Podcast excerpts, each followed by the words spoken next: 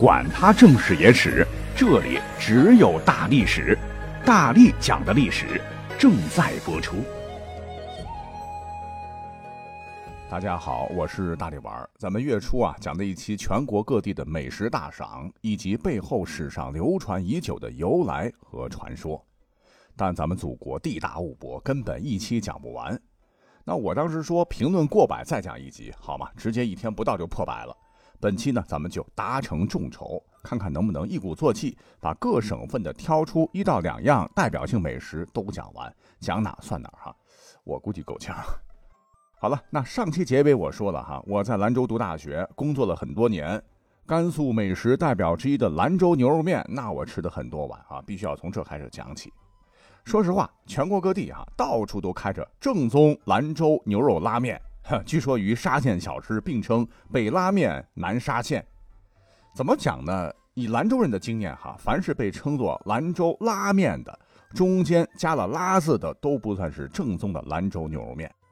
那兰州的牛肉面里边的蛋呢，都是煮好的完整的鸡蛋，而很多地方都是煎蛋，它非常的不兰州。那么为什么说兰州牛面好吃呢？兰州人早中晚都得叠一碗啊！你像我在兰州的时候，要加肉加蛋搞双飞。下面的时候一定要告诉师傅，辣椒渣多些，蒜苗多些，面多些，肉多些。面好了，热气腾腾的端到桌子上，那辣椒油我还得再多来两勺。那真是牛肉烂软，萝卜白净，辣油红艳，香菜翠绿，面条加了蓬灰，真的很柔韧呐啊，滑腻爽口。趁热喝口汤，那真是汤汁诸味和谐，香味扑鼻。一碗牛肉面真荟萃了一青二白三绿四红五黄啊！因为面条是黄亮的啊，拌入鸡蛋，拌入牛肉，不流哈喇子才怪。我讲个真事儿哈，我有个同学到外地去工作，去吃牛肉面，别人呢都是老板来一碗，面下了直接端走吃。我这个同学嘴很刁，在兰州呢就喜欢吃毛细。他直接当天对老板说：“老板下个毛细。”您猜怎么着啊？这老板眼睛直接亮了啊，似乎说：“我开店这么多年了，一直下的都是一种面，终于等来一个不要一样宽细面条的顾客。好比是他乡遇故知，久旱逢甘露，我这个技术终于可以显摆一回了。”老板是兴高采烈的拉好毛细，过水以后，碗里呢又多抓了一把牛肉丁。对，听到这儿，很多朋友可能都不晓得。这个牛肉面其实这个面条啊有不同的种类，不知道你有没有观察到后厨啊？这个师傅会将面团手上揉吧揉吧，再左右扯开啊，腕上呢是不停的回折，拉来拉去，拉到最后啊，双手上抖动几次，神奇的面团就不知怎么地变成了柔韧绵长、粗细均匀的根根分明的面条。拉面师傅说了哈，想吃二细手上折七扣，想吃细的呢折九扣。想吃调细如丝的毛细，可来回折十一扣啊！等等啊，绝对不会断裂。以我在外地的这个经验哈，我估计大家伙到兰州所谓的拉面馆吃的呢，都是二细。今天听了我的介绍之后，再到牛肉拉面馆，你可以很有底气的哈，从宽到细叫以下这几种面条的粗细。最宽的叫大宽，往下走是薄宽、九叶、二细、三细、细、毛细。最细的叫做一窝丝，那粗细如棉线一样。此外呢，还有一种叫荞麦棱，有三个棱边啊，是最为独特，比较少见。呃，所以说，如果你看过师傅拉面，确实有一种欣赏杂技的感觉哈。如此这般，汤清亮，肉酥香，面韧长的牛肉面，怎么会不好吃呢？据考证，蜚声海内外的兰州牛肉面历史啊，其实也是很久远的。传说起源于唐代西域的金城。但可惜的是，一直没有实物证据出土来印证，只得暂时认定兰州牛肉面是始于一九一五年。说当时有一位回族厨师叫马宝子，啊，做了第一碗兰州牛肉面，以汤为重，汤则以牛羊肝子的汤加一定比例的牛肉汤，经澄清处理后使用，清香扑鼻。刚上市的时候呢，不叫兰州牛肉面，叫热锅子牛肉面。啊，在其后两百多年的漫长岁月里，不断的被改进，终于是名震各方，被赐予“闻香下马，知味停车”的美誉，也被誉为天下第一面。除此之外，因为当时本人是记者哈，曾经采访过一个学者，他认为牛肉面的这个发明者是当年穿梭在黄河两岸的筏子客。什么是筏子客呢？兰州啊是唯一一座黄河穿城而过的省会城市。这个黄河水暗流漩涡涌动较为湍急，黄河两边往来都得靠简易、体型较小且安全的羊皮筏子运送人和货。这个羊皮筏子呢，就是把几张羊皮吹鼓鼓，上面呢绑上木架子的一种漂流工具。羊皮筏子来往两岸啊，需要专业的筏子客来驾驭。而牛肉面就是他们吃饭时皮囊当中倒入早就做好的牛肉原汤，舀一碗黄河水稀释。筏子上架一个小炉子，烧开，将生面条放入煮熟，撒上干牛肉丁即可。啊，这种速食牛肉面可能才是兰州牛肉面最早的雏形。啊，但不管怎么说，好吃就对了哈。甘肃临界呢，还有一个省份，那就是宁夏回族自治区。那前些日子很火的扶贫精装电视剧《山海情》，就是在宁夏固原拍的。我必须得好好夸一夸啊！实话，我不太喜欢看一些有板有眼的剧，但这部啊，没有说教口号，没有脸谱干部，宁夏方言真地道。这里边的人物和故事啊，让我很感动，感觉他们就像是身边的人、身边的事儿一样，能将黄沙戈壁变成塞上江南。那身为西北人，我觉得还是挺有感的。但今天的重点啊，不是说这部剧有多好啊。而是《山海情》把咱宁夏的美食都盘点的差不多了啊，真是让人食指大动。什么盐池滩羊、枸杞、含硒丰富的西瓜、油浆、洋芋面等等啊，哪一个拎出来都是香呱呱呀！作为肉食动物，硬菜滩羊得好好讲一讲。在《山海情》第四集啊，虽只有一个片段，但看着一个大海碗端上来这个羊肉，真让人口水直流啊，似乎都能闻到屏幕里的肉香味儿。这个故事说，海吉县吊庄移民办公室的主任张树成要去党校学习，走之前把吊庄移民工作移交给了主角马德福，扮演者呢就是我的兰州老乡黄轩。呃，不知道什么时候再见吧。这个张主任就请他吃顿，说好几年没舍得吃的最有名的滩羊。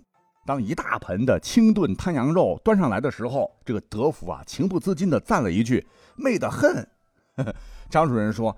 咱宁夏这滩羊，你在哪儿都吃不着，一点都不膻，香。配合着他土里土气的方言，哈，越发觉得这一口质地细腻、肥瘦均匀的滩羊肉，不管是配葱、鲜姜、精盐、花椒、胡萝卜、枸杞、冬瓜熬制的清炖滩羊肉，还是带骨的羊排，香菜、葱姜、蒜末、大料、花椒、桂皮、小茴香、胡椒，文火慢炖的手抓。还是羊肉薄切片，腌渍少放油，然后大火翻炒要快，撒上孜然辣椒面、香菜的孜然羊肉等等。各位去宁夏一定要好好的尝一尝。那说了甘肃宁夏啊，必须要说大美青海了。青海美食很多跟甘肃宁夏是重合的，什么杂碎汤啦、羊肉片、豆腐、粉条、蔬菜混合的烩面片啦、甜胚子干拌了等等。啊，我最爱吃的呢还是。青海老酸奶以及青海酿皮儿，当然，甘肃天水就是当年三国姜维坚守的城池，呃，产的这个天水酿皮儿、凉皮儿、呱呱、然然、捞捞什么的面食，我认为是最棒的，可以与这个青海酿皮儿相匹敌了。那我走南闯北，看到超市哈都有在卖这东西，正不正宗就另说了。面皮儿的这个做法其实很简单，就是麦面中掺和一定数量的硼灰，温水调成硬面团，再几经揉搓，等面团精细光滑后，再放入凉水中连续搓洗，洗出淀粉。面团成为蜂窝状物时，放入蒸笼蒸熟，这叫面筋。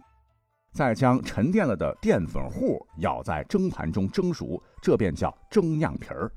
蒸熟了的酿皮儿呢，从盘中剥离，切成长条，配上面筋，浇上醋、辣油、蒜泥啊！别看这酿皮子不起眼，绵软润滑，酸辣可口，爽口开胃，哈，是最具有西北特色的风味小吃。我这里啊，几十秒就介绍完了啊，听起来酿皮儿很好做，但就这几个步骤，想当年哈，第一个能想到这么一番操作的，做出如此美味的人，我觉得。一定是有故事的哈，于是呢，我就满史书去找啊找，别说还找到一个流传已久的传说，说是在唐朝开元间，玄宗李隆基祖上李家乃是甘肃陇西人，靠着近嘛，天水的西南哨子坡上就埋着玄宗家的祖坟，而坡下西头呢有户柳姓人家，祖孙几代专门负责守护着皇家祖坟。那远在长安的李家后裔感念柳家护坟之恩，每年清明祭祖都要给柳家一些钱财表示感谢。说是在天水西南哨子坡东头呢，有个地方唤作何家窑，有一对姓何的父子烧炭为生。刚说到的柳家的小女叫柳兰，娶过门，给何家的儿子何林做了媳妇儿。有一天，何氏父子像往常一样去山里砍柴烧炭。媳妇儿屋里边呢，揉面擀面，准备拉条子，啊！突然间是天摇地晃，地震发生了。柳兰随手将面团丢进水缸盖上，跑出屋，哐当一下，几间房子全都被夷为平地。这次大地震很不幸啊，守皇家祖坟的柳家全部遇难。柳兰悲痛地安葬了亲人，和大家一起重建家园。可问题是，吃的用的全深埋地下，吃饭得解决呀。政府的救济又还没到，所谓是人是铁，饭是钢啊，挖出来的一点点粮食啊，快要吃完了啊，那怎么活下去呢？就在一家人愁眉不展时，柳兰忽然想到，茅草房地震前他揉的一块面还在水缸里，好在厨房是草木搭的，很容易就刨出了水缸。他赶紧用手去捞，我发现面团呢早已化成了一大把滑溜溜的面串，缸里边都是黏黏的面汤，还有些酸。这咋整呢？嘟嘟囔囔的面串子，蒸馒头、烙饼、擀面条都不行，这扔了吧又太可惜了。哎，他突然灵机一动，像牛肉面一样哈，面团呢和了一些草木灰，草木灰含碱性，面就会筋道，麦香四溢不说啊，确实啊还有些凝固。他干脆又架起了炉火，将面糊舀在蒸笼屉布上，开始蒸了起来。那蒸出来的呢，便是一层层色微黄、光润、细软、柔韧的面皮。那放凉吃，很是筋道。面糊糊不一会儿呢，全都蒸成了薄面皮儿。而最后，那滑溜溜的面团子也上了锅，蒸出了蜂窝状的面块，切成小块，跟切成面条状的凉皮一和，再撒上平时吃面调味的盐、蒜泥和油泼辣子，陈醋一拌。公爹老公干完活回来一吃，皮薄柔软凉香，酸辣可口，真好吃啊！一家人连吃了好几碗，都觉得这个食物口感太棒了。柳兰之后呢，又将酿皮面筋拌好后，加了些菠菜、胡萝卜、绿豆芽、黄瓜等，干谷辣椒拌茴香炸好，砂锅熬好麻酱，用香醋一点，口感又提升了不少。于是机缘巧合之下，发明的酿皮儿很快传遍了天水城。后来拜谒祖坟的李家后人又学会了带入了宫中，据说玄宗十分的喜爱，每餐必食。可是不久之后，安史之乱爆发，酿皮儿的做法呢，又从长安传到了大江南北，直到今天。由于咱们祖国幅员辽阔，那地域不同，之后呢，又有了热米面皮儿、擀面皮儿、烙面皮儿等等各地风味不同的做法，口味儿也有麻辣、酸甜、香辣等。那除了这个生动的故事之外呢，我也查到有资料说，面皮儿、米皮儿、酿皮儿可能诞生的时间要早于唐代，在秦朝的时候呢，就被爱吃的西北人发明出来了。作为祖籍在甘肃、生长在陕西的秦始皇，就是凉皮儿的最爱粉儿。好，讲到这儿，美食的诞生很难追根溯源，大部分故事呢都掺杂了想象力丰富的民间传说。那谁怪我们是好吃的民族，又会是一个会讲故事的民族呢？哎，这篇幅关系还有很多省份呢，就只能先聊到这里了。咱们下期慢慢讲。